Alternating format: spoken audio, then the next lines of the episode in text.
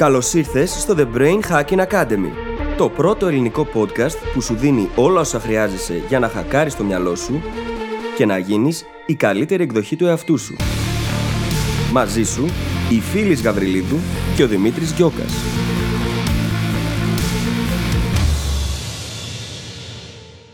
Γεια σου Brain Hacker.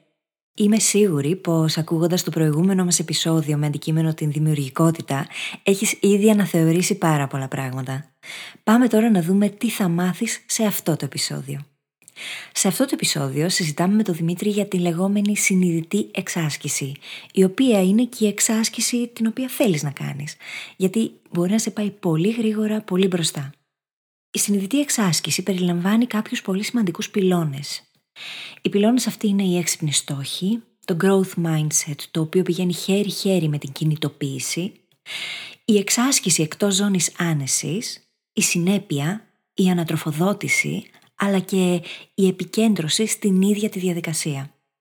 Θα διαπιστώσει και μόνος σου πως μέσω της συνειδητής εξάσκησης δεν υπάρχει κανένα στόχος που να μην μπορούμε να πετύχουμε και κανένα ταβάνι σε όσα θέλουμε να καταφέρουμε. Το επεισόδιο αυτό αποτελεί τη βάση για πάρα πολλά θέματα τα οποία θα συζητάμε και στο μέλλον. Λοιπόν, δεν θα σε κρατήσω άλλο σε αγωνία, σου εύχομαι καλή ακρόαση και τα λέμε στην άλλη πλευρά.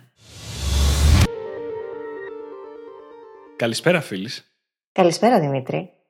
Τι κάνεις, καιρό έχουμε να κάνουμε ηχογράφηση μου φαίνεται. Δημήτρη, η αναβλητικότητά μας χτύπησε λίγο κόκκινο. Βέβαια, υπήρχαν και άλλοι παράγοντες, αλλά η αλήθεια είναι ότι και εμείς το τραβήξαμε λίγο από τα μαλλιά. να παραδεχτούμε ότι ήταν αναβλητικότητα, ή να πούμε, ξέρεις, τις δικαιολογίες του στυλ. Ήμουν άρρωστος, δεν είχαμε ενέργεια και τέτοια.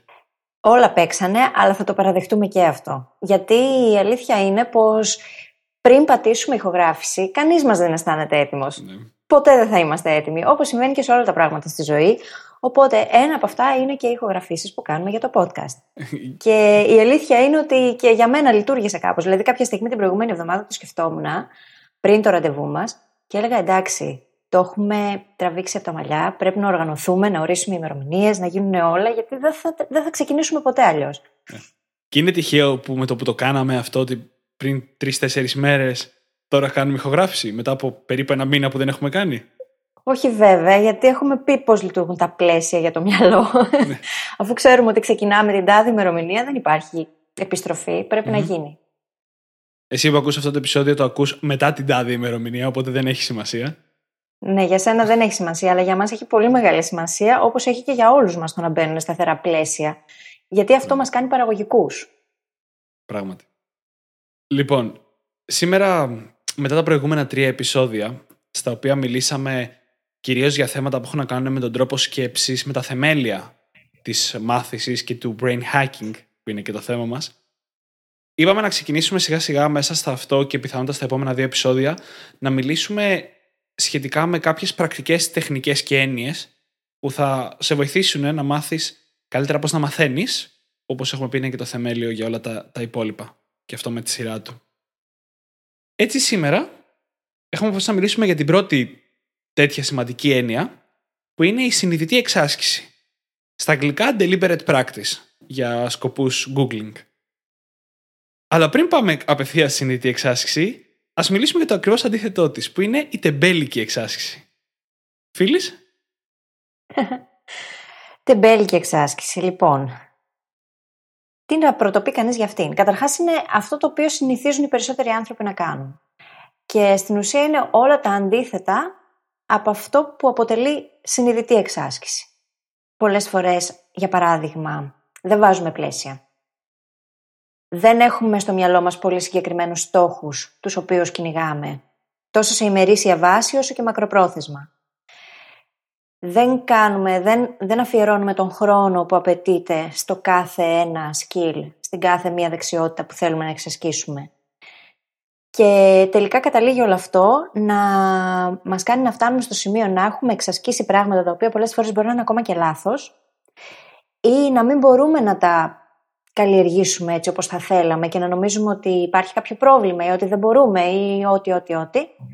Και όλα αυτά συγκλίνουν στο να μας πείσουν ότι για κάποιο λόγο δεν μπορούμε να τα καταφέρουμε.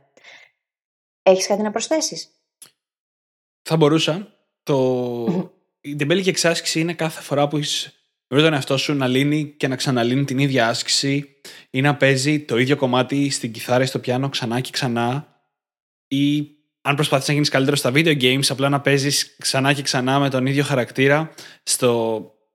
με τους ίδιους ανθρώπους στην ίδια κατάσταση όλα ακριβώς τα ίδια. Δεν εξελίσσεις τον εαυτό σου με κάποιο τρόπο κατά τη διάρκεια της εξάσκησής σου. Και πέρα από αυτό δεν γίνεται συνειδητά όλο αυτό. Δηλαδή είσαι στην ουσία στον αυτόματο και δεν παρατηρείς αυτό που κάνεις. Και όταν δεν παρατηρείς αυτό που κάνεις, ε, επειδή το μυαλό είναι όργανο το οποίο αγαπάει πάρα πολύ τη συνήθεια, τίνει να το κάνει με τον ίδιο τρόπο που το έκανε όλες τις προηγούμενες φορές. Οπότε, επειδή δεν γίνεται συνειδητά όλο αυτό, απλά δεν εξελίσσεσαι, μένεις το ίδιο.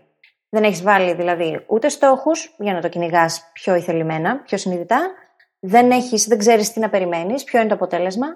Και στην ουσία δεν πας πουθενά. Μένεις στο ίδιο στάδιο. Και το αντίθετο όλου, όλου αυτού είναι η συνειδητή εξάσκηση.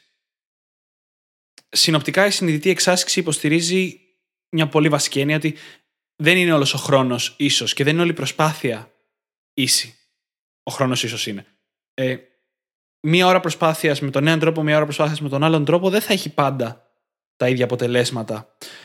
Η έννοια πίσω από τη συνειδητή εξάσκηση είναι ότι η ποιότητα μετράει το ίδιο αν όχι περισσότερο με την ποσότητα. Οπότε, αν έχεις να διαβάσεις κάτι, αν έχεις να μελετήσεις ένα καινούργιο αντικείμενο, ίσως το πώς διαβάζεις και το πώς εξασκείσαι έχει περισσότερη σημασία από το πόσο. Ναι, γιατί πολύ απλά πάλι καταλήγουμε στο ίδιο. Το πώς διαβάζεις, όταν έχεις συνείδηση αυτού, έχει και πραγματικό αποτέλεσμα.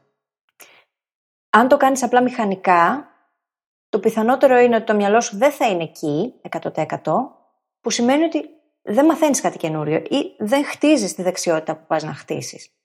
Γιατί απλά δεν είσαι εκεί. Που σημαίνει ότι δεν δημιουργούνται οι απαραίτητες συνάψεις για να αλλάξει αυτό που είσαι ήδη, ώστε να γίνει αυτό που θέλεις να γίνεις. Τρομερό. Εδώ πριν συνεχίσουμε να δούμε ακόμα περισσότερα και εις βάθος τι είναι η συνηθή εξάσκηση και κυρίως πώς μπορείς να τη χρησιμοποιήσεις στη δικιά σου ζωή, θα πω κάτι που έχει πει η Μπάρμπαρα Όουκλι, η, η, η δασκάλα, η συγητή, στο πιο μεγάλο μάθημα σχετικά με το να μαθαίνεις πώς να μαθαίνεις στο Coursera, το Learning How to Learn. Η οποία λέει ότι στα πλαίσια της συνειδητή εξάσκησης είναι καλύτερα να μην εστιάζεις στο να κάνεις συνειδητή εξάσκηση, αλλά στο να αποφεύγεις την τεμπέλικη. Αυτό σημαίνει πολύ απλά γιατί την τεμπέλικη εξάσκηση είναι πιο εύκολο να τη θυμάσαι, είναι πιο αξιομνημόνευτη σαν έννοια γιατί έχει πλάκα και ταυτόχρονα είναι πιο εύκολο να την ορίσει. Όταν, όταν κάνει ξανά και ξανά το ίδιο πράγμα, πράγμα που είσαι ήδη καλός σε αυτό, τότε κάνεις τεμπέλικη εξάσκηση. Οπότε να εστιάζεις στο να μην κάνεις τεμπέλικη, περισσότερο από το να εστιάζεις στο να κάνεις συνειδητή. Πέρα από το γεγονός ότι αυτό είναι πιο αποτελεσματικό γιατί έχει πλάκα και το θυμάσαι, είναι και εκείνο που σου δίνει τις περισσότερες ευκαιρίες μέσα στη μέρα να κάνεις εξάσκηση. Γιατί ε, πηγαίνουμε by default, λόγω του προγραμματισμού που έχουμε από το παρελθόν σε αυτή τη συμπεριφορά, οπότε το κάνουμε πιο συχνά εκ των πραγμάτων στην αρχή. Κάνουμε πολύ συχνά εξάσκηση, τεμπέλικη εξάσκηση. Οπότε έχουμε και περισσότερες ευκαιρίες να μάθουμε και να καλλιεργήσουμε τη δεξιότητα του να μην κάνουμε τεμπέλικη εξάσκηση μέσα στην πορεία της ημέρας. Ξέρεις, εγώ είμαι πολύ ένοχος για την πελική εξάσκηση για πάρα πολλά χρόνια και για να είμαστε όλοι ειλικρινείς εδώ πέρα, ακόμα και σήμερα μερικές φορές ξεφεύγω και πέφτω στην παγίδα. Μίλησέ μας γι' αυτό, Δημήτρη. Κοίτα να δεις, σκέψου ότι η τεμπέλικη εξάσκηση έχει και ένα, μια ένα συναισθηματικό υπόβαθρο από πίσω. Ότι νιώθεις καλά. Γιατί συνήθως κάνεις mm. πράγματα που ήδη μπορείς να κάνεις. Γι' αυτό και δεν εξελίσσεσαι, έτσι. Γι' αυτό και λέγεται τεμπέλικη. Mm-hmm. Δεν είναι το ίδιο με το να κάθομαι στον καναπέ και να βλέπω τηλεόραση, αλλά στα πλαίσια της εξάσκησης έχει αυτό το ωραίο συνέστημα. Οπότε και εγώ, σε πάρα πολλά αντικείμενα με τα οποία έχω ασχοληθεί μέσα τα τελευταία χρόνια, έχω κάνει ακριβώς το ίδιο. Έχω λύσει στον προγραμματισμό ξανά και ξανά τα ίδια προβλήματα που ξέρω να τα λύνω πλέον πάρα πολύ εύκολα. Ή ακόμα και στα παιχνίδια έχω συνεχίσει να παίζω, όσο, όταν έπαιζα περισσότερο, να παίζω ξανά και ξανά αυτά που ήδη ξέρω και να μην παίζω για να βελτιωθώ. Παρόλο που με ενδιέφερε ή τουλάχιστον έτσι έλεγα. Και χρειάστηκε. Εδώ. ναι. Δεν ξέρω. ναι, ναι, ναι. Αν όντως το εννοούσες. ναι, ναι. Να σου πω την αλήθεια μου, το εγώ ήξερα τότε. Ε, δηλαδή, ό,τι και να πω για τώρα, τότε δεν είχα ιδέα. Και το έσπασα αυτό μαθαίνοντας πώς να εξασκούμε. Έτσι το έσπασα. Γι' αυτό και λέω πολλές φορές ότι το να μαθαίνεις πώς να μαθαίνεις είναι τόσο σημαντικό. Γιατί αυτό με βοήθησε εμένα να ξεφύγω από τέτοιες παγίδες. Αλλά ακόμα και σήμερα, μερικές φορές, ειδικά σε αντικείμενα που τα κάνω για λίγο πιο, με λίγο πιο χαλαρή διάθεση, πέφτω πολύ εύκολα σε αυτή την default συμπεριφορά της τεμπέλικης εξάσκησης. Η οποία, παιδιά, πολλές φορές μας τρώει και χρόνο, έτσι. Ε, Συνήθως βασικά, όχι πολλές φορές. Μας τρώει πάρα πολύ χρόνο. Γιατί μπαίνουμε, λόγω των βασικών μας συμπεριφορών, σε μια διαδικασία να επαναλαμβάνουμε και να δουλεύουμε με τον τρόπο που δουλεύαμε τόσο καιρό. Που μπορεί να ήταν πολύ χρονοβόρος, ε, μπορεί αν δοκιμάζαμε να κάνουμε κάτι διαφορετικό να κερδίζαμε πάρα πολύ χρόνο. Και τελικά, ενώ νομίζουμε ότι αυτό, αυτή η ωραία ζώνη άνεσης μας κάνει καλό και μας βοηθάει να εξελιχθούμε, δεν μας βοηθάει. Θα το υποστηρίξω αυτό με λίγο περισσότερο, εμβαθύνοντας λίγο περισσότερο στο κομμάτι με τον προγραμματισμό στη δικιά μου ζωή, όπου έμαθα κάποια στιγμή, έφτασα μέχρι ένα σημείο και επειδή δεν έκανα συνειδητή εξάσκηση, δεν μπορούσα ιδιαίτερα να συνεχίσω. Το άφησα για κάποιο διάστημα και όταν ξανάρχισα, ξαναξεκίνησα από το μηδέν. Και ξανά έγινε το ίδιο, ο ίδιος κύκλος. Έχω κάνει αυτό το κύκλο στο προγραμματισμό πριν τον σπάσω 5 με 6 φορές. Δηλαδή, έχω μάθει τα βασικά 5 με 6 φορές. Και δεν είναι έχω περάσει 10 λεπτά διαβάζοντας ένα άρθρο, έτσι. Έχω κάνει ώρες και ώρες μαθαίνοντας τα βασικά 5 με 6 φορές. Και μόνο ξεκινώντας να κάνω συνειδητή εξάσκηση, έσπασε αυτός ο κύκλος, γιατί μπόρεσα να πάω στο επόμενο επίπεδο. Οπότε σκέψου πόσος χρόνος είναι χαμένος σε αυτή την περίπτωση. Εγώ, Δημήτρη, αυτό το παρατηρώ στον εαυτό μου σε σχέση με τη συγγραφή και το copywriting.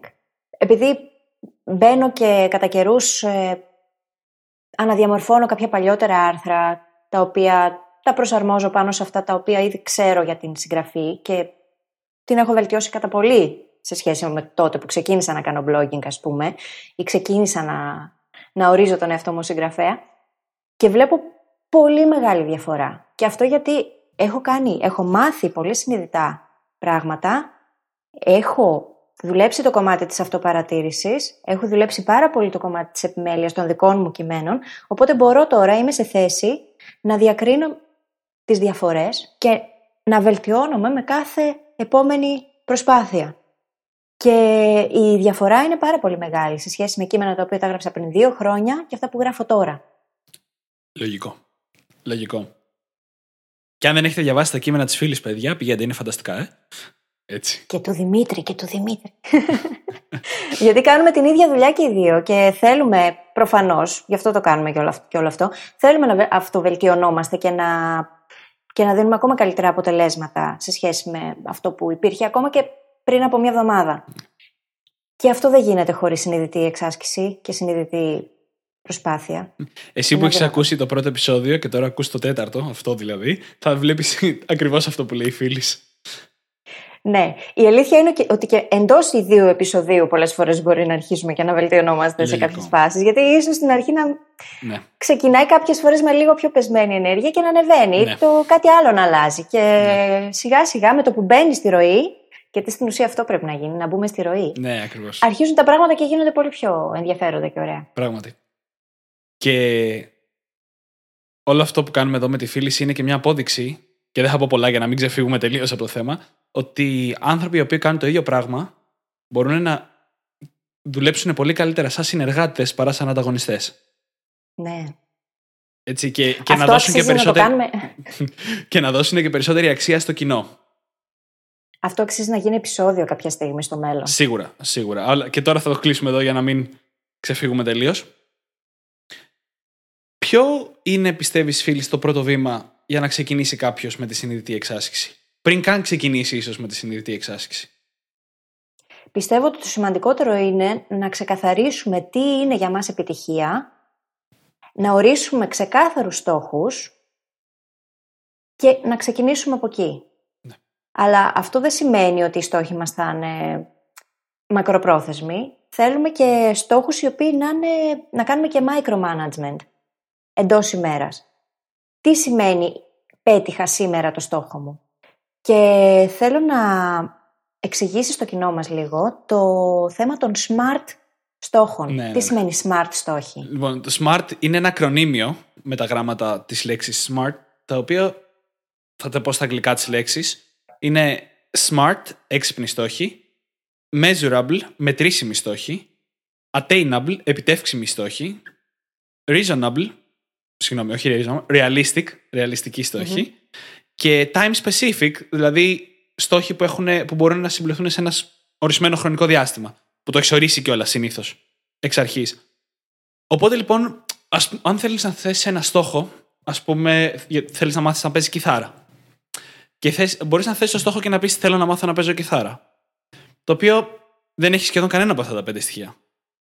Και μετά υπάρχει ο smart τρόπος να εκφράσει αυτό το στόχο, ο οποίος είναι του στυλ θέλω να μάθω να παίζω αυτά τα συγκεκριμένα πέντε τραγούδια στην κιθάρα, τα οποία έχουν κλιμακόμενη δυσκολία, μέσα σε τέσσερις μήνες, με τουλάχιστον ας πούμε 90% επιτυχία. Δηλαδή να, κάνω, να μην κάνω σχεδόν, να μην κάνω πολλά λάθη, ενώ παίζω τα τραγούδια, αυτά. Αυτός ο στόχος έχει μέσα χρόνο. Είναι ρεαλιστικός, γι' αυτό και είναι μόλις πέντε τραγούδια και κάμποσι μήνες. Είναι επιτεύξιμος, το ρεαλιστικός και το επιτεύξιμος μερικές φορές μπλέκονται μεταξύ τους. Και για να τον έχεις διαλέξει, και για να έχεις διαλέξει να μάθεις κιθάρα, πιθανότατα είναι έξυπνος. Αυτό είναι ένα κομμάτι που είπε πριν η φίλη να ορίσουμε τι σημαίνει για μας επιτυχία και να ορίσουμε στόχους για αυτήν. Εκεί μπαίνει το smart. Θέτοντας ένα τέτοιο στόχο, ξέρεις ακριβώς τι θέλεις να πετύχεις, μέχρι πότε, και το μόνο που σημαίνει είναι το πώς. Γι' αυτό και είναι τόσο Μμμ. σημαντικό. Και στην πραγματικότητα αυτό σου δίνει και τη δυνατότητα να ορίσεις τους μικροστόχους που θα έχεις ανά ημέρα. Δηλαδή, μπορεί ο τελικός μου στόχος να είναι σε τέσσερις μήνες να πετύχω αυτό που είπε ο Δημήτρης τώρα, να παίζω αυτά τα δέκα κομμάτια στην κιθάρα. Αυτό όμως, εφόσον είναι τόσο ξεκάθαρο για μένα χρονικά, μου δίνει τη δυνατότητα να ορίσω το τι θα κάνω κάθε μέρα, κάθε εβδομάδα, κάθε μήνα, μέχρι να φτάσω σε αυτό το σημείο. Και εκεί είναι που μπαίνει και το να γιορτάζω τις μικρές νίκες κάθε μέρα, που είναι πάρα πολύ σημαντικό πράγμα για να μπορούμε να εξελισσόμαστε και να συνεχίζουμε να είμαστε συνεπείς και να κάνουμε αυτό που θέλουμε. Γιατί αν περιμένω τον τελικό στόχο για να γιορτάσω, το έχω χάσει το παιχνίδι.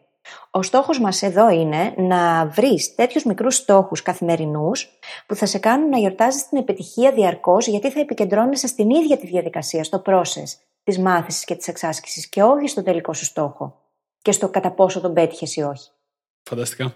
Και θα μιλήσουμε περισσότερο για το κομμάτι των στόχων ημέρας εναντίον των στόχων των μακροπρόθεσμων και στη συνέχεια του επεισοδίου στο κομμάτι της ανατροφοδότησης που θα μιλήσουμε.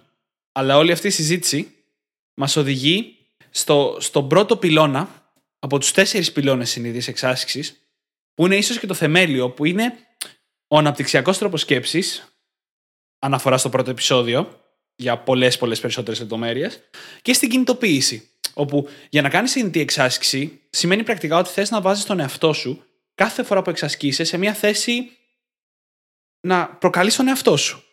Για να έχεις την όρεξη να το κάνεις αυτό, πρώτα απ' όλα πρέπει να έχεις και κίνητρο για να το κάνεις. Μμμ.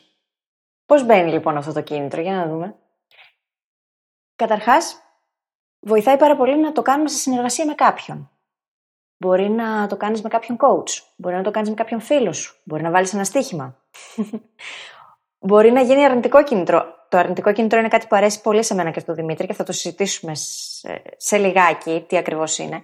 Και πάνω απ' όλα μπορείς και ο ίδιος να συνεργαστείς με τον ίδιο στον εαυτό και να καταγράφεις όλη αυτή τη διαδικασία έτσι ώστε να δίνεις την ανατροφοδότηση εσύ ο ίδιος στον εαυτό σου.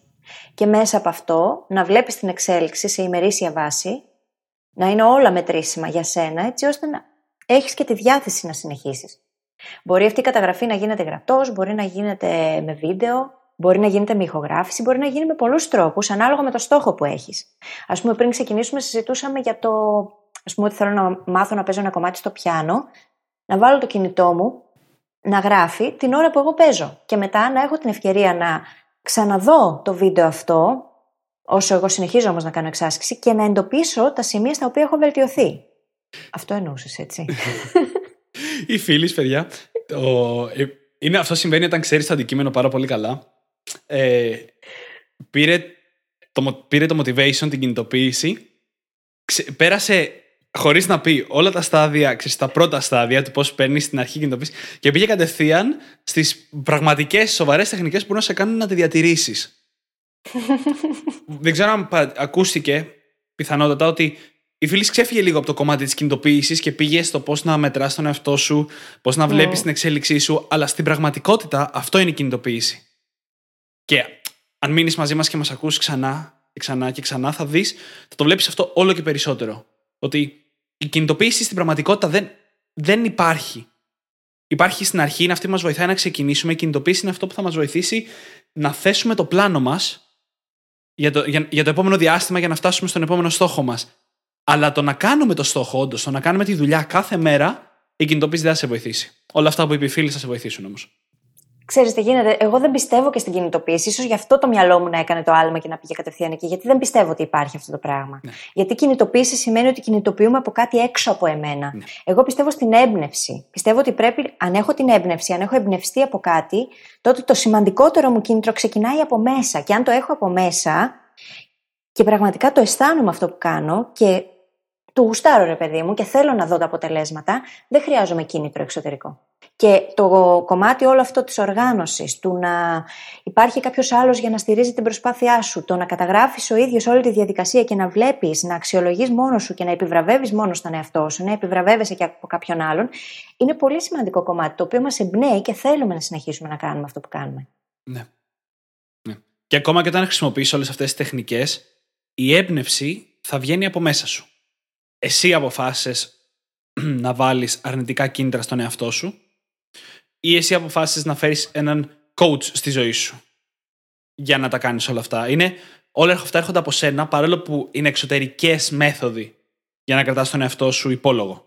Αλλά οι αποφάσεις παίρνονται πάντα από σένα και έχεις πάντα 100% τον έλεγχο του πώς χειρίζεσαι τις καταστάσεις και του τι επιλέγεις να κάνεις σε κάθε περίπτωση. Ξέρω ότι αυτό ακούγεται λίγο.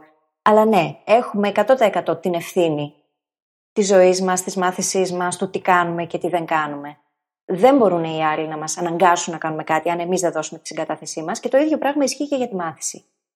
Που σημαίνει ότι μπορείς να βρεις αυτή την έμπνευση εσωτερικά και να συνεχίσεις να μαθαίνεις οτιδήποτε και είναι αυτό που θες να μάθεις. Και αν αυτή η έμπνευση και το εσωτερικό σου κίνητρο είναι πολύ ισχυρό, πίστεψέ μας δεν πρόκειται να σταματήσεις. Απλά θα θέλεις να το κάνεις συνέχεια ξανά και ξανά και ξανά, ναι. γιατί θα ξέρεις. Από ότι... προσωπική εμπειρία. Από προσωπική εμπειρία μιλάμε πάντα θα ξέρεις ότι κάθε μέρα θα βλέπεις και θα γιορτάζεις μικρές νίκες. Ναι. Και αυτές οι μικρές νίκες είναι που κάνουν τις μεγάλες. Δεν υπάρχει τύχη.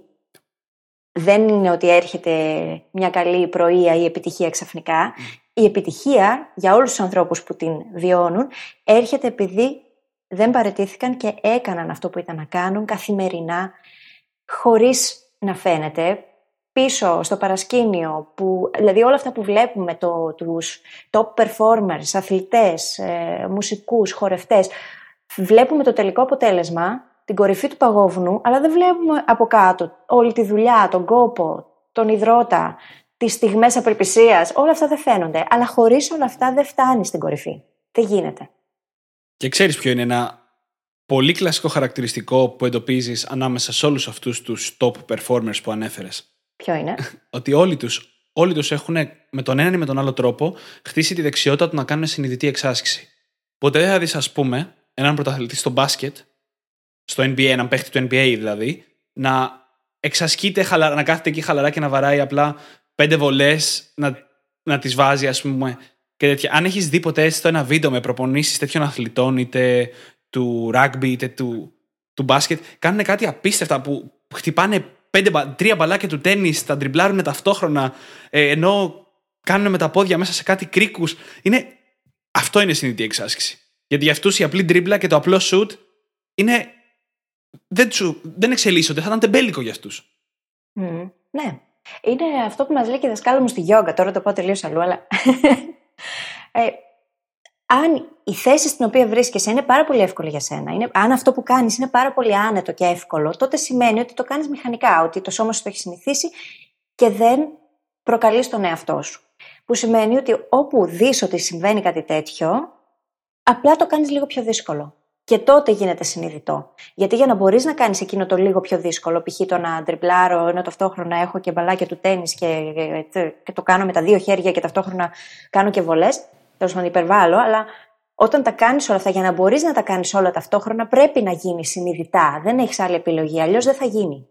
Και τότε είναι που το μυαλό δημιουργεί καινούριε συνάψεις και έχει τη δυνατότητα να μάθει.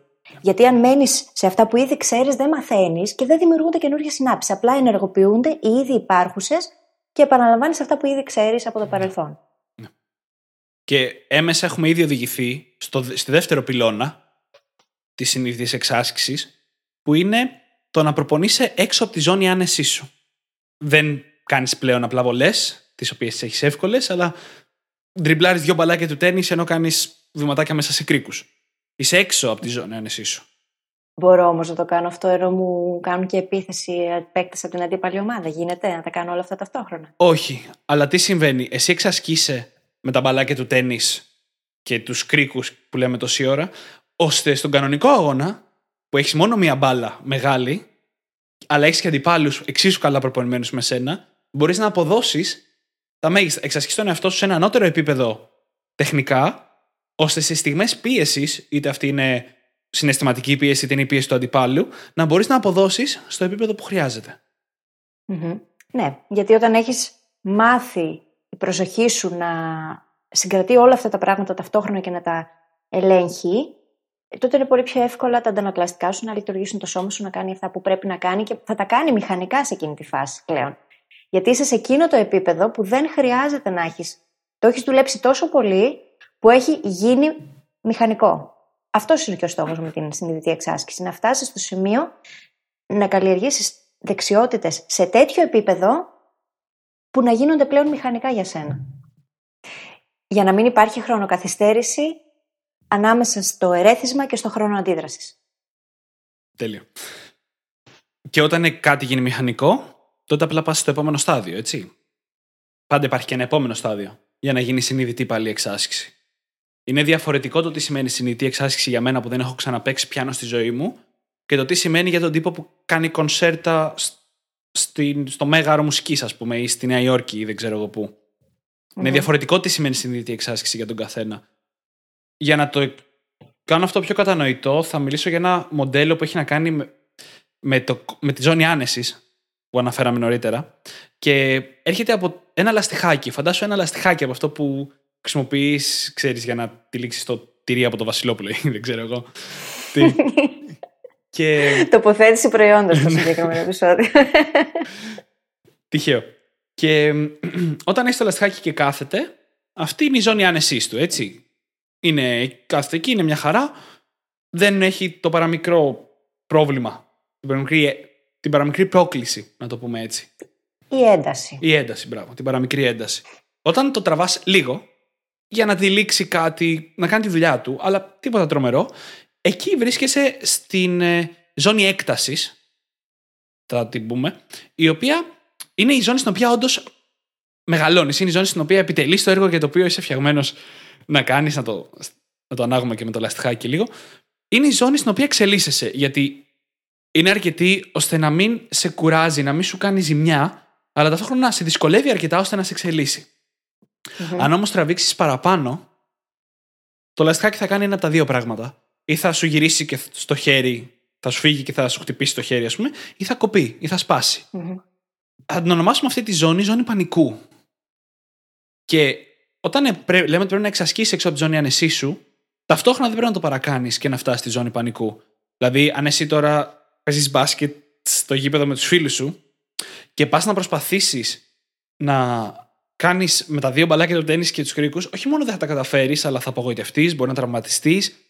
Δεν είναι η δικιά σου ζώνη Και εκεί θα βιώσεις πανικό, γιατί πολύ απλά δεν μπορείς να τα καταφέρεις. Το μυαλό σου μπαίνει σε fight or flight και δεν θέλει να το ξανακάνει αυτό το πράγμα.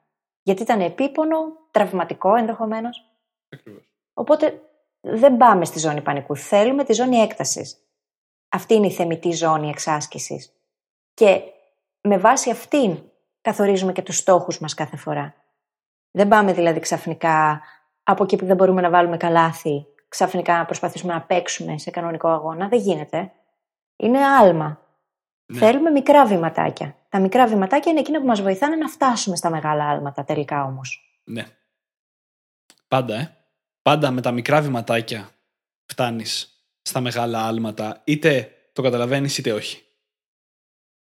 Είναι, είναι αυτό που λένε ότι κάποιος έγινε overnight success, επιτυχία σε μια νύχτα.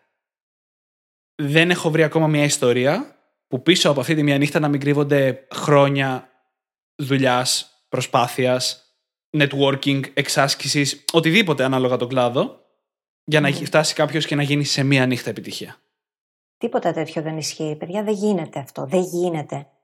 Και αν κάποιος προσπάθησε να σε πείσει για αυτό το πράγμα, τότε κάτι άλλο ήθελε από σένα. Δεν υπάρχει περίπτωση να αυτές όλες οι επιτυχίες που βλέπουμε γύρω μας δεν γίνανε μία νυχτή γίνανε μετά από κόπο, σκληρή δουλειά, προσπάθεια, αφοσίωση, μεγάλη αφοσίωση. Και πολλές ώρες, πολύ χρόνο, σε, αφιερωμένο σε συνειδητή εξάσκηση. Τίποτα δεν γίνεται τυχαία. Και με όλα αυτά, πριν προχωρήσουμε στον τρίτο πυλώνα, θα συνδέσω το growth mindset που είπαμε στον πρώτο πυλώνα. τι σημαίνει με τη συνειδητή εξάσκηση; Όταν κάνεις συνειδητή εξάσκηση, λες στον εαυτό μου, τώρα δουλεύω για να εξελιχθώ. Πώς θα το κάνεις αυτό, αν δεν πιστεύεις πραγματικά ότι μπορείς να γίνεις καλύτερος ή καλύτερη; Ότι μπορείς να ξεπεράσεις τα όρια σου και να θέσεις νέα όρια, τα οποία αργότερα θα ξεπεράσει και αυτά. Ναι. Γι' αυτό και είναι τόσο σημαντικός πυλώνας συνήθι εξάσκησης, γιατί μιλάμε για μια συνεχή ανάπτυξη. Εξού και ο αναπτυξιακός τρόπος σκέψης. Και όταν έχουμε τον αναπτυξιακό τρόπο σκέψης, αντιλαμβανόμαστε πλήρως ότι αυτά τα λάθη που γίνονται κατά τη διάρκεια της συνειδητής εξάσκησης δεν είναι εκεί για να μας σταματήσουν, είναι εκεί γιατί μπορούμε μέσα από αυτά να μάθουμε και την επόμενη φορά που θα εξασκηθούμε στο ίδιο πράγμα να το κάνουμε λίγο καλύτερα. Οπότε τα λάθη είναι κάτι πάρα πολύ σημαντικό για όλα τα στάδια της μαθησιακής διαδικασίας και της συνείδητης εξάρτησης. Ας πούμε ο Daniel Coyle στο The Talent Code το ξεκαθαρίζει αυτό το κομμάτι και εξηγεί πως χωρίς αυτά τα λάθη κανένας δεν θα έφτανε ποτέ να γίνει top performer σε κανέναν κλάδο. Και πως δεν υπάρχει ταλέντο πραγματικό, αλλά πως όλα είναι αποτέλεσμα αυτού εδώ του πράγματος που συζητάμε. Του αναπτυξιακού τρόπου σκέψης σε συνδυασμό με συνειδητή εξάσκηση. Και έτσι φτάνεις να γίνεις Michael Phelps, ας πούμε. Καλά, πρέπει να σε βοηθάει και λίγο η φύση και η βιολογία, αλλά δεν είναι τυχαίο ότι αυτοί οι άνθρωποι κάνουν εξάσκηση καθημερινά με πολύ συγκεκριμένους τρόπους και πολύ συνειδητά. Και είναι εκεί που είναι.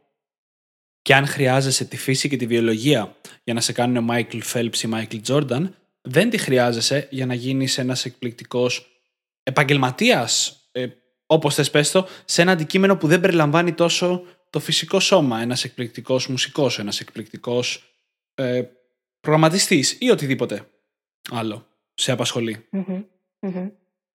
Ναι, είναι όλα θέμα καθαρής εξάσκησης. Μπορεί όντως κάποιος να είναι λίγο πιο ταλαντούχος και το βάζω σε εισαγωγικά σε κάποιο πράγμα. Αυτό όμως απλά σημαίνει ότι σε εκείνον ίσως να μην πάρει 15.000 ώρες, μπορεί να πάρει 12.000 mm. ώρες. Ναι. Είναι απλά λίγο πιο μπροστά χρονικά. Δεν σημαίνει ναι. ότι δεν μπορείς να πετύχεις τον ίδιο στόχο. Το ταλέντο είναι μόνο να ξεκινάς από καλύτερο σημείο. Τίποτα άλλο. Ναι, ακριβώς. Και δεν μιλάμε τώρα εδώ πέρα για πράγματα όπως ο αθλητισμός ή οτιδήποτε τέτοιου τύπου. Μιλάμε για οτιδήποτε αφορά τη δουλειά μας, τη ζωή μας, την καθημερινότητά μας. Ας πούμε, για μένα και το Δημήτρη είναι πολύ σημαντικό πράγμα το copywriting το ίδιο. Θέλουμε να γινόμαστε όλο και καλύτεροι στο πώς γράφουμε, τα κείμενα που γράφουμε. Το κομμάτι του marketing είναι ακόμα κάτι το οποίο το χτίζουμε διαρκώς. Το, όλο αυτό το κομμάτι του podcasting, το πώς θα το στήσουμε, πώς θα μιλήσουμε και αυτό ακόμα είναι κάτι στο οποίο κάνουμε συνειδητά εξάσκηση. Και αυτή τη στιγμή που σου μιλάμε, κάνουμε και εμείς συνειδητά εξάσκηση στο να μιλάμε πιο αργά, να μιλάμε ναι. πιο καθαρά, να επικοινωνούμε μεταξύ μας. Ναι. Τώρα που κοιταζόμαστε, βέβαια, εσύ δεν μας βλέπεις, αλλά όλα αυτά τα πράγματα για να μπορέσουμε εμείς να τα βελτιώσουμε θέλουν συνειδητή εξάσκηση. Εγώ, ας πούμε, παλιότερα όταν μιλούσα, έκανα συνέχεια ε, ε, ε, όπως πολλοί άνθρωποι. Mm. Χρειάστηκε πολύ πολύ συνειδητή εξάσκηση για μένα στο προηγούμενο podcast για να σταματήσω να κάνω συνέχεια ε. Και όσο για μένα, ας μην ακούσετε τα επεισόδια που δεν κυκλοφορήσαμε. Πριν από το πρώτο που κυκλοφορήσαμε, ας μην τα ακούσετε. Υπερ, υπερβάλλει λίγο, αλλά τέλος πάντων. Ναι. Αλλά Και ισχύει, μου αρέσει πάρα πολύ αυτό που λες, γιατί όντως για μένα τώρα, που θέλω να συνεχίσω να δημιουργώ υλικό, είτε σε βίντεο, είτε σε κείμενα, είτε σε οτιδήποτε, το podcast είναι όντως μια. Είναι συνειδητά, γι' αυτό και είναι συνειδητή εξάσκηση, μια ευκαιρία να γίνω καλύτερος σε κομμάτια που μπαίνουν σε αυτό το οικοσύστημα. Στο να μιλάω με συνοχή και με άνεση. Ακόμα και στις εκφράσεις μου, τώρα δεν εννοώ τις, του προσώπου αλλά τη φωνής, στον τόνο, πώς αλλάζει ο τόνος, να βγάζω κάποιο συνέστημα. Το podcast με εξασκεί σε αυτό και το ξέρω. Είναι και ένας από τους λόγους που το κανω Εμένα το podcasting με βοήθησε στο public speaking. Δεν ήξερα εγώ να μιλάω μπροστά σε κοινό και με βοήθησε πάρα πολύ το να μάθω να έχω καλύτερη άρθρωση, να μην κολλάω, να μην κομπιάζω, να μπορώ να μιλώ ελεύθερα χωρίς να έχω ανάγκη σημειώσεις. Όλα αυτά τα πράγματα ξεκινήσαν από το podcast. Γιατί όταν εγώ αποφάσισα ότι θέλω να γίνω public speaker και ότι θέλω να δίνω δημοσία ομιλίες, τότε ήταν που είπα: OK, πώς θα το εξασκήσω αυτό το, αυτή τη δεξιότητα, πώς θα την εξασκήσω. Και ένα από τα πράγματα που επέλεξα για να κάνω εξάσκηση ήταν το podcasting. Ναι. Και αν ακούσετε το παλιό μου podcast, θα δείτε τεράστια διαφορά. Ναι. και αυτό έχει να κάνει με την εξάσκηση που έχω κάνει. Δεν έχει να κάνει με το ότι εγώ είμαι η φίλης και τα κάνω όλα πολύ εύκολα. Ούτε καν. Δεν ισχύει αυτό. Θέλει πολλή εξάσκηση, πολλή δουλειά ναι, με τον ναι. εαυτό μας, αλλά συνειδητή. Ναι. Και αυτό δείχνει βασικά ότι η συνειδητή εξάσκηση μπορεί να έρχεται και από άλλα πράγματα. Μπορείς να τη βρεις. Θέλει φαντασία. Mm-hmm. Θέλει φαντασία. Και με λίγη φαντασία μπορείς να βρεις διάφορους τρόπους να κάνεις συνειδητή εξάσκηση σε οτιδήποτε είναι αυτό που σε απασχολεί. Ποιος είναι λοιπόν, φίλης, ο τρίτος πυλώνας για τη συνειδητή εξάσκηση; Για να δούμε η συνέπεια. Σκεφτείτε το. Αν εγώ θέλω να καλλιεργήσω κάποιο ταλέντο, συσσαγωγικά το βάζω, μια δεξιότητα τέλος πάντων, αν θέλω να την καλλιεργήσω, αλλά κάνω εξάσκηση μόνο μια φορά το μήνα, ή όποτε το θυμάμαι, τότε μάλλον δεν θα το καλλιεργήσω. Ή θα μου πάρει πολύ περισσότερο χρόνο. Αν κάνω μια φορά την εβδομάδα, ε, αν όμως είμαι συνεπής, έχω δημιουργήσει με βάση τους στόχους μου ένα πολύ συγκεκριμένο πλάνο, έως και μια ρουτίνα θα έλεγα εγώ, πολύ συγκεκριμένη, πολύ μεθοδική και φροντίζω κάθε μέρα να κάνω εξάσκηση έστω για 5 λεπτάκια αυτό που θέλω να καλλιεργήσω, τότε δημιουργώ για το μυαλό μου κάποιες συνθήκες οι οποίες το βοηθούν να μάθει πολύ πιο εύκολα. Είναι πολύ σημαντικό να είμαστε συνεπείς σε αυτό που πάμε να μάθουμε. Να πούμε ότι θα βρω τον καταλληλότερο τρόπο έτσι ώστε να μπορώ να αφιερώνω, να αφοσιώνομαι σε αυτό σε καθημερινή βάση για να μπορεί να έρθει και το αποτέλεσμα. Γιατί χωρίς τη συνέπεια δεν θα φτάσουμε εκεί που θέλουμε. Τουλάχιστον όχι στο χρόνο που θα θέλαμε. Ναι. Είναι, είναι ίσως το πιο σημαντικό πράγμα. Και ακόμα και αν επιλέξεις να εξασχίσεις σε κάτι μια φορά την εβδομάδα, είναι ίσως και πιο σημαντικό από το κάθε μέρα το να μην χάσεις μια συνεδρία εξάσκησης. Γιατί για να έχεις επιλέξει αυτό το πρόγραμμα, κάτι σκέφτηκες, κάπως το αποφάσισες και η συνέπεια είναι αυτή που θα σου επιτρέψει να χτίσεις όντως από συνεδρία σε συνεδρία και από εξάσκηση σε εξάσκηση. Αυτό, για παράδειγμα, οι αθλητές, ε, η μουσική, όλοι αυτοί το καταλαβαίνουν. Π.χ. δεν υπάρχει περίπτωση να πεις ποτέ ότι θα πάω γυμναστήριο, θα κάνω αυτές και αυτές τις ασκήσεις μια φορά μόνο και μετά θα έχω το κορμί που, που πάντα ήθελα. Δεν γίνεται αυτό. Είναι αδύνατο. Ξέρεις ότι θα πρέπει να έχεις μια σταθερή ρουτίνα, να πηγαίνεις τρεις με τέσσερις φορές την εβδομάδα, να κάνεις ή έστω δύο, να κάνεις κάποια πράγματα σε σταθερή βάση, να τα επαναλαμβάνεις γιατί το σώμα έτσι λειτουργεί. Ποιος μας είπε ότι το μυαλό λειτουργεί με διαφορετικό τρόπο; Ναι, ναι. Και νομίζουμε ότι θα το κάνουμε μια φορά και μετά θα το κατέχουμε. Ναι. Δεν γίνεται. Γιατί για το σώμα μας είναι τόσο εύκολο να το δεχτούμε, ενώ για το μυαλό όχι; Ναι. Εγώ αυτό το βλέπω πολύ ξεκάθαρα. Το έβλεπα και παλιότερα στο γυμναστήριο, αλλά τώρα που κάνω γιόγκα, δεν έχει πάρα πολύ καιρό που ξεκίνησα. Παρόλο που καταφέρνω να είμαι εκεί δύο με τρεις φορές την εβδομάδα, βλέπω ότι από φορά σε φορά μπορώ να καταφέρω να κάνω πράγματα τα οποία ούτε καν ονειρευόμουν να κάνω. Όταν έκανα για πρώτη φορά κατακόρυφο, ας πούμε, και στάθηκα στον τοίχο, ήμουν ανάποδα και φώναζα «Yay, τα κατάφερα!» Αλλά αυτό δεν θα ερχόταν αν εγώ δεν έκανα τόσους μήνες εξάσκηση. Ναι. Και το ίδιο ισχύει και για το μυαλό, γιατί στην ουσία από το μυαλό ξεκινάνε όλα, έτσι. Ναι. ναι. Είναι αυτό το, αυτή η παρομοίωση με το γυμναστήριο και το ότι δεν μπορείς να το κάνεις μία φορά και να περιμένεις ότι έχεις το σώμα είναι νομίζω εκπληκτικός τρόπος για να γίνει κατανοητό Μμ. αυτό το κομμάτι. Οι δεξιότητες, αθλητικές, νοητικές, οτιδήποτε, χρειάζονται σταθερή εξάσκηση. Και με αυτό πάμε και στο τέταρτο, που κατά τη γνώμη μου είναι ο πιο σημαντικός πυλώνας από όλους, που είναι η ανατροφοδότηση. Μμμ. Το feedback, που θα το ξέρετε πολύ. Χωρίς ανατροφοδότηση, δεν, πρακτικά δεν μπορείς να βελτιωθείς. Έτσι, αν δεν μπο- κοιτάξεις να εκτιμήσεις πόσο βελτιώθηκες μέσα σε ένα διάστημα, αυτό είναι μία μέρα, μια εβδομάδα, ένας μήνας, πώς θα ξέρεις ότι εξασκείσαι σωστά; Υπάρχει μάλιστα μια ολόκληρη θεωρία και κάποια στιγμή θα κάνουμε ξεχωριστό επεισόδιο για την ανατροφοδότηση, που είναι από τα αγαπημένα μου θέματα, αλλά ότι όσο πιο συχνά ανατροφοδοτείς τον εαυτό σου, αν μπορείς και κάθε 10 λεπτά, θα εξελιχθείς πολύ πιο γρήγορα από ότι να το κάνεις κάθε μέρα, όπου θα εξελιχθείς πολύ πιο γρήγορα αν το κάνεις μια φορά το μήνα. Μμμ. Είναι πολύ σημαντικό πράγμα. Το είπα και πριν. Για μένα αποτελεί εσωτερικό κίνητρο. Γιατί μέσα από αυτό παίρνεις την έμπνευση που χρειάζεσαι για να συνεχίσεις να κάνεις την εξάσκηση που θέλεις. Και αυτό μπορεί να αφορά τη γλώσσα που θες να μάθεις, μπορεί να αφορά ένα όργανο που θες να παίξεις, μπορεί να αφορά ακόμα και το να γυμναστείς. Γιατί κάπως έτσι λειτουργούν όλα. Θέλεις αυτή την ανατροφοδότηση, θέλεις να βλέπεις την πρόοδο και θέλεις να βλέπεις και πού χωλαίνει το πράγμα, πού κολλάει η διαδικασία για να μπορείς να αλλάξεις αυτό το κάτι και να προχωρήσεις παραπέρα. Χωρίς όμως αυτή την αυτοπαρατήρηση, γιατί περί αυτοπαρατήρησης πρόκειται και επίγνωσης που φέρνει η ανατροφοδότηση, δεν μπορείς να εξελιχθείς να πας παρακάτω γιατί δεν ξέρεις. Δεν ξέρεις. Αν εγώ δεν καταγράφω τη διαδικασία ή δεν έχω έστω αυτή την αυτοεπίγνωση και, τη, και δεν κάνω αυτοπαρατήρηση, πώς θα εντοπίσω εκείνα τα σημεία στα οποία χρειάζομαι ακόμα λίγη δουλειά για να πάω στο επόμενο στάδιο. Είναι αδύνατον. Η ανατροφοδότηση μπορεί να έρθει με δύο γενικές κατηγορίες με βάση τη δικιά μου εμπειρία. Η πρώτη κατηγορία είναι με το να θέτεις ορόσημα, ενδιάμεσους στόχους, θα το λέγα αλλιώς, και με ταυτόχρονα με το να κάνεις, να καταγράφεις την πρόοδό σου και πιθανότατα και την εξάσκησή σου και την ίδια σου την προσπάθεια. Θα το εξηγήσω αυτό σε λίγο περισσότερο.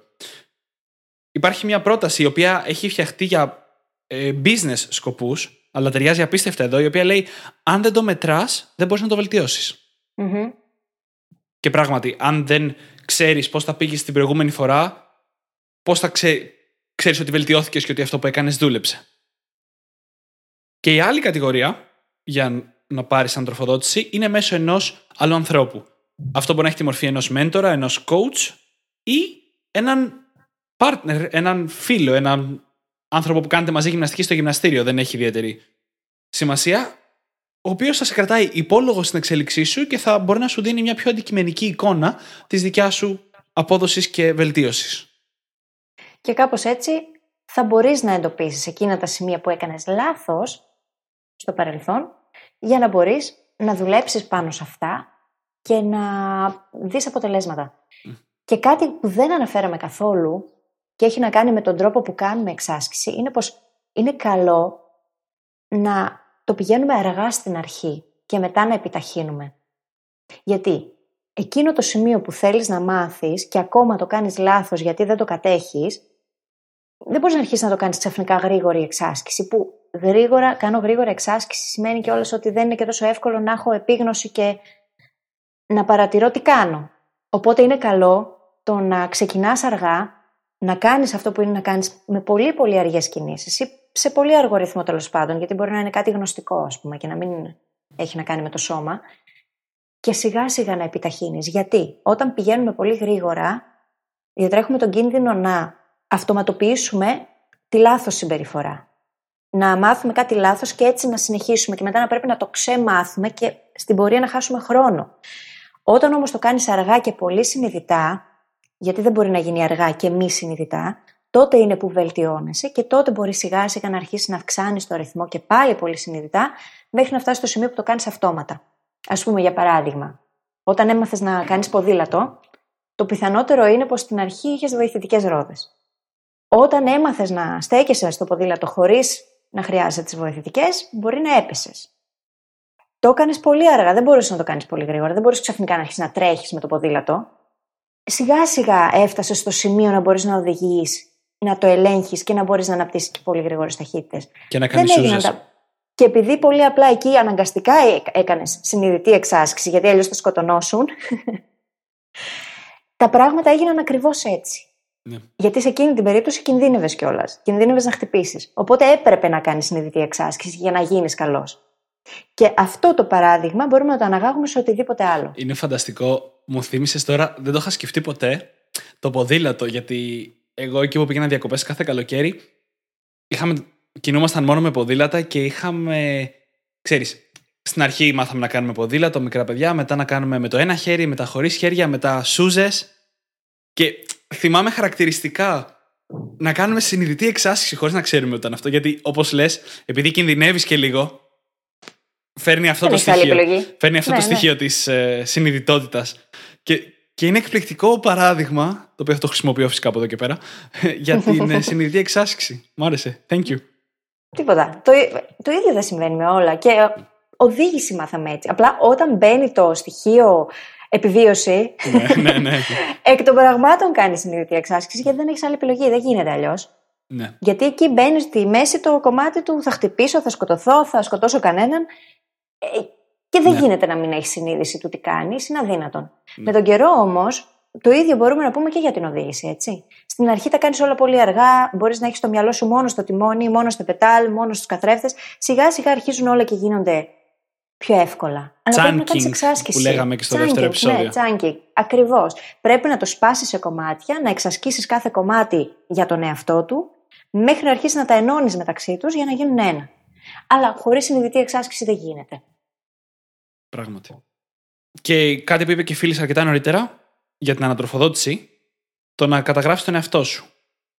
Το είπε η φίλη με το παράδειγμα με το πιάνο, που σε τραβάς βίντεο και μετά βλέπεις το βίντεο από τους καλύτερους τρόπους για ανατροφοδότηση σε οτιδήποτε που έχω συναντήσει μέχρι σήμερα. Δηλαδή, παραδείγματος χάρη, η καλύτερη ανατροφοδότηση για να βελτιωθώ στο podcast ήταν να ακούσω τον εαυτό μου να μιλάει στο podcast. Ναι. Περισσότερο από οτιδήποτε άλλο. Ή και να συζητήσουμε αυτό που ακούσαμε, να το συζητήσουμε ή να το δει ο editor μας και να μας κάνει κάποιες παρατηρήσεις τα οποία όλα είναι ανατροφοδότηση και επικοδομητική κριτική. Γιατί και αυτό το κομμάτι είναι λίγο δύσκολο, έτσι. Ε, δυσκολευόμαστε να κάνουμε κριτική στον εαυτό μας και γι' αυτό το λόγο δυσκολευόμαστε και να τη δεχτούμε από άλλους.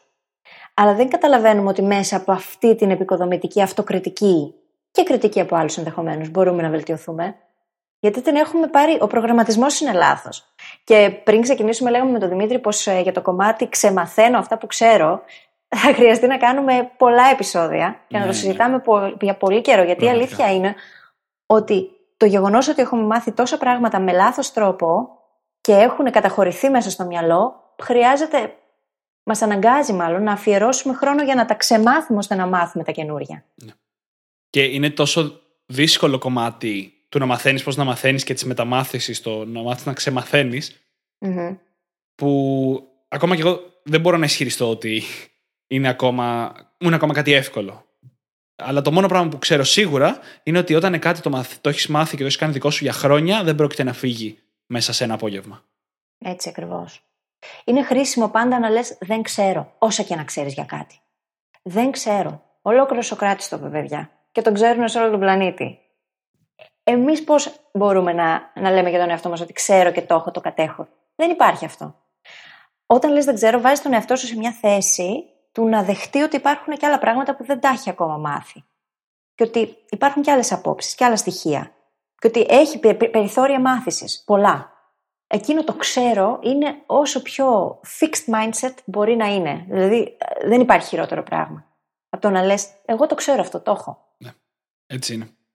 Και σίγουρα μπορεί να, να κατέχεις αυτά που ε, έχεις μάθει μέχρι τώρα, αλλά δεν μπορείς να πεις ότι ξέρεις ένα ολόκληρο αντικείμενο ποτέ. Mm-hmm. Πάντα υπάρχουν πράγματα να μάθεις. Πάντα υπάρχει κάτι να εξελιχθείς. Αναρτησιακό τρόπος σκέψης, παιδιά. Όταν ο Αϊνστάιν άρχισε να διαδίδει και να γράφει τα, τα papers του, ο κόσμος ακόμα πίστευε στον Εύτονα.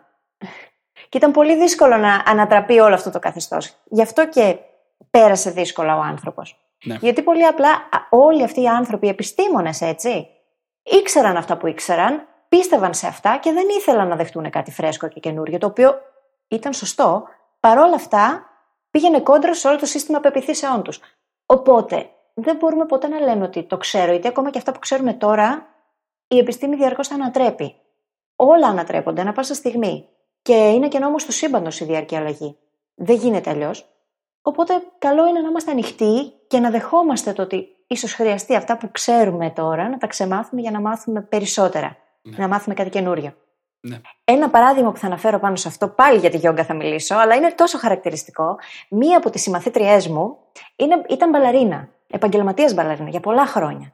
Οπότε κάποια πράγματα, το σώμα της είναι πολύ εύπλαστο. Και κάποια πράγματα τα έκανε με ένα συγκεκριμένο τρόπο. Το σπαγκάτο, ας πούμε, το έκανε με ένα συγκεκριμένο τρόπο. Για πολύ πολύ καιρό. Οπότε τώρα χρειάζεται να ξεμάθει τον τρόπο του μπαλέτου για να μπορεί να κάνει το σπαγκάτο όπως το ζητάει η δασκάλα στη γιόγκα. Αλλά δεν είναι τόσο εύκολο γιατί το σώμα πάει αυτόματα εκεί που ξέρει. Περνάει τώρα αυτή τη φάση του ξεμαθαίνω για να μάθω το καινούριο. Ναι. Να την πιάσεις να της πεις κάποιες τεχνικές. Νομίζω ότι η δασκάλα μου την έχει βάλει σε καλό ρυθμό. Εντάξει, τότε. Φίλοι, ξέρεις τι.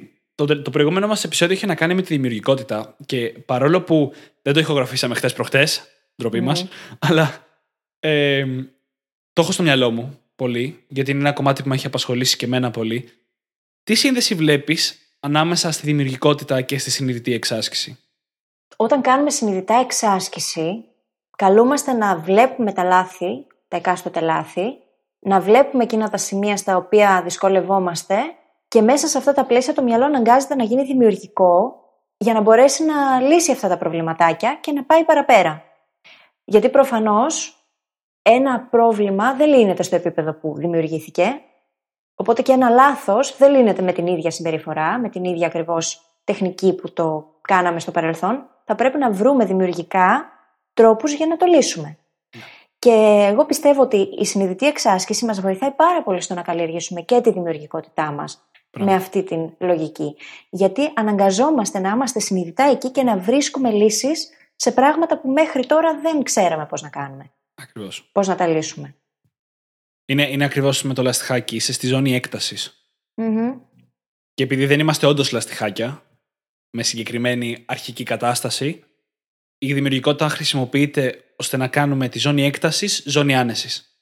Ναι. Και να μπορούμε να συνεχίσουμε και να μεγαλώσουμε περισσότερο τον κύκλο μας και περισσότερο και περισσότερο και περισσότερο. Βλέπεις λοιπόν, αγαπητέ μας ακροατή, και αγαπητή μας ακροάτρια, πω η δημιουργικότητα είναι στη βάση των πάντων. Και επειδή είναι πολύ σημαντικό προσόν για τον σύγχρονο άνθρωπο, και θα είναι, ήταν πάντα, απλά τώρα έχουμε αρχίσει και το αντιλαμβανόμαστε, είναι πολύ σημαντικό να βρίσκουμε τρόπους να εξασκούμαστε σε αυτήν, ακόμα και όταν δεν εξασκούμαστε συνειδητά σε αυτήν.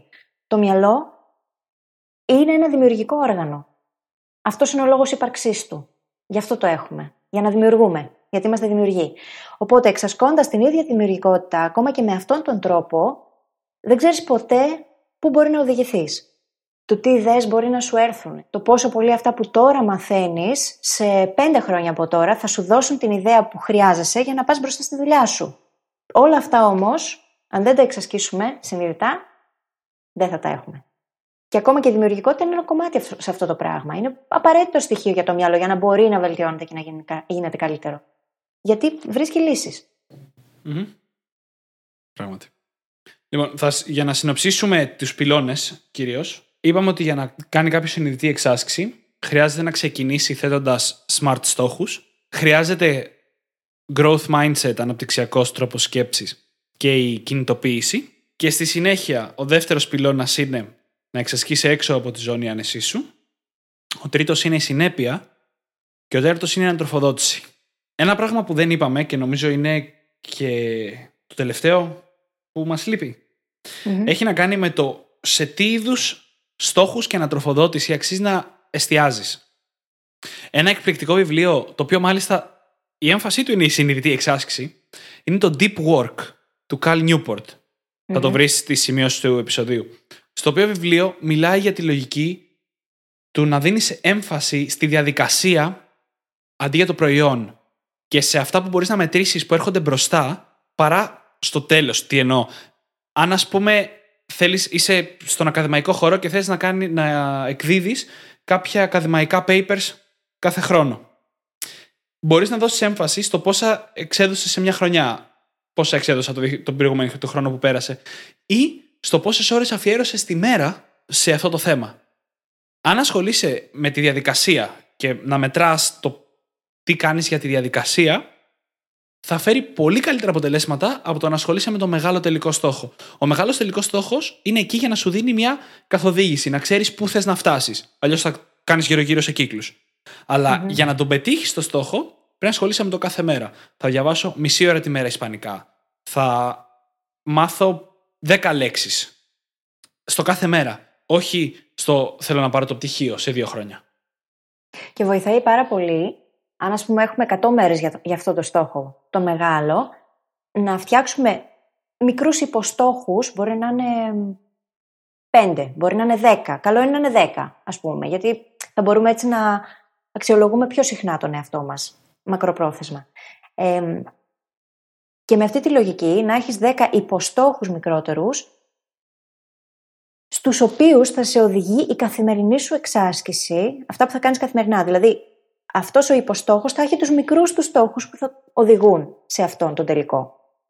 Και έτσι θα ξέρεις κάθε μέρα, θα μπορείς να οργανώσεις, να κάνεις το πλάνο σου και θα ξέρεις τι χρειάζεται να κάνεις κάθε μέρα για να φτάσεις σε αυτόν τον έναν υποστόχο, στον δεύτερο, στον τρίτο και στον τελικό τελικά.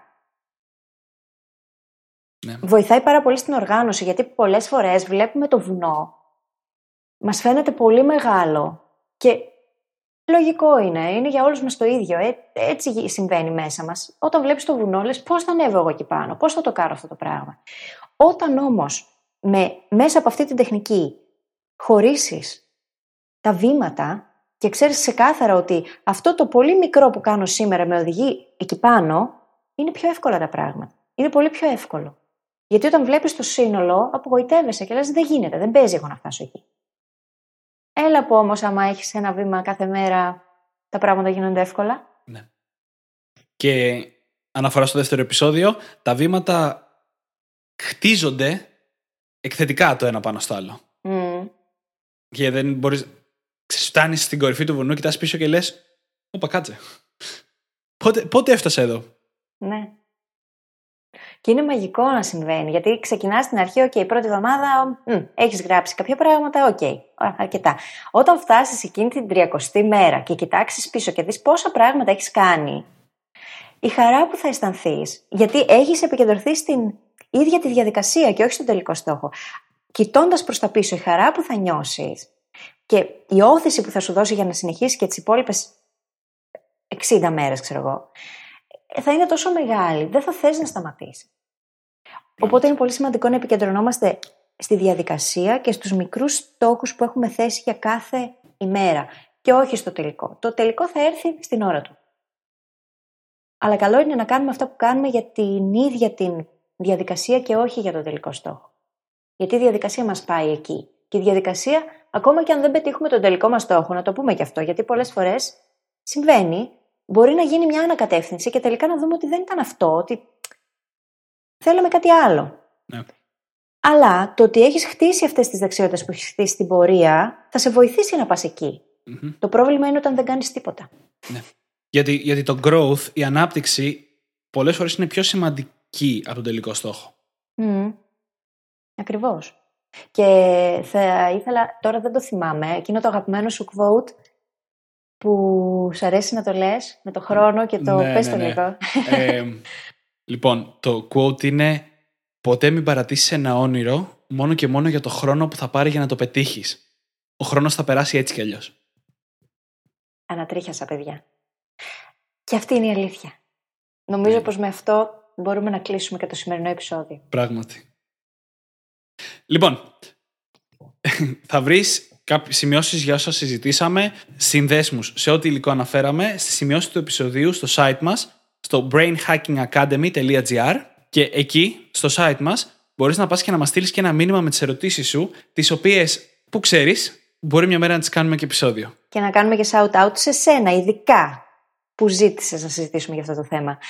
Εγώ θα σου ζητήσω να πας στο iTunes ή σε όποια εφαρμογή μας ακούς και να μας γράψεις ένα review, γιατί βοηθάς έτσι το podcast να ανέβει και να γίνει γνωστός σε ακόμα περισσότερους ανθρώπους και έτσι να βοηθήσουμε όσο περισσότερο κόσμο μπορούμε και να έρθεις στη σελίδα μας, στο brainhackingacademy.gr και να γραφτείς στο newsletter, γιατί από εκεί θα λαμβάνεις πρώτος-πρώτος όλα τα νέα επεισόδια, καθώς και άλλα πράγματα τα οποία ανακοινώνουμε πρώτα και πάντα εκεί. Και με αυτό θα σε αφήσουμε και θα σου ευχηθούμε καλή και αξιομνημόνευτη πάνω απ' όλα συνέχεια. Καλή συνέχεια.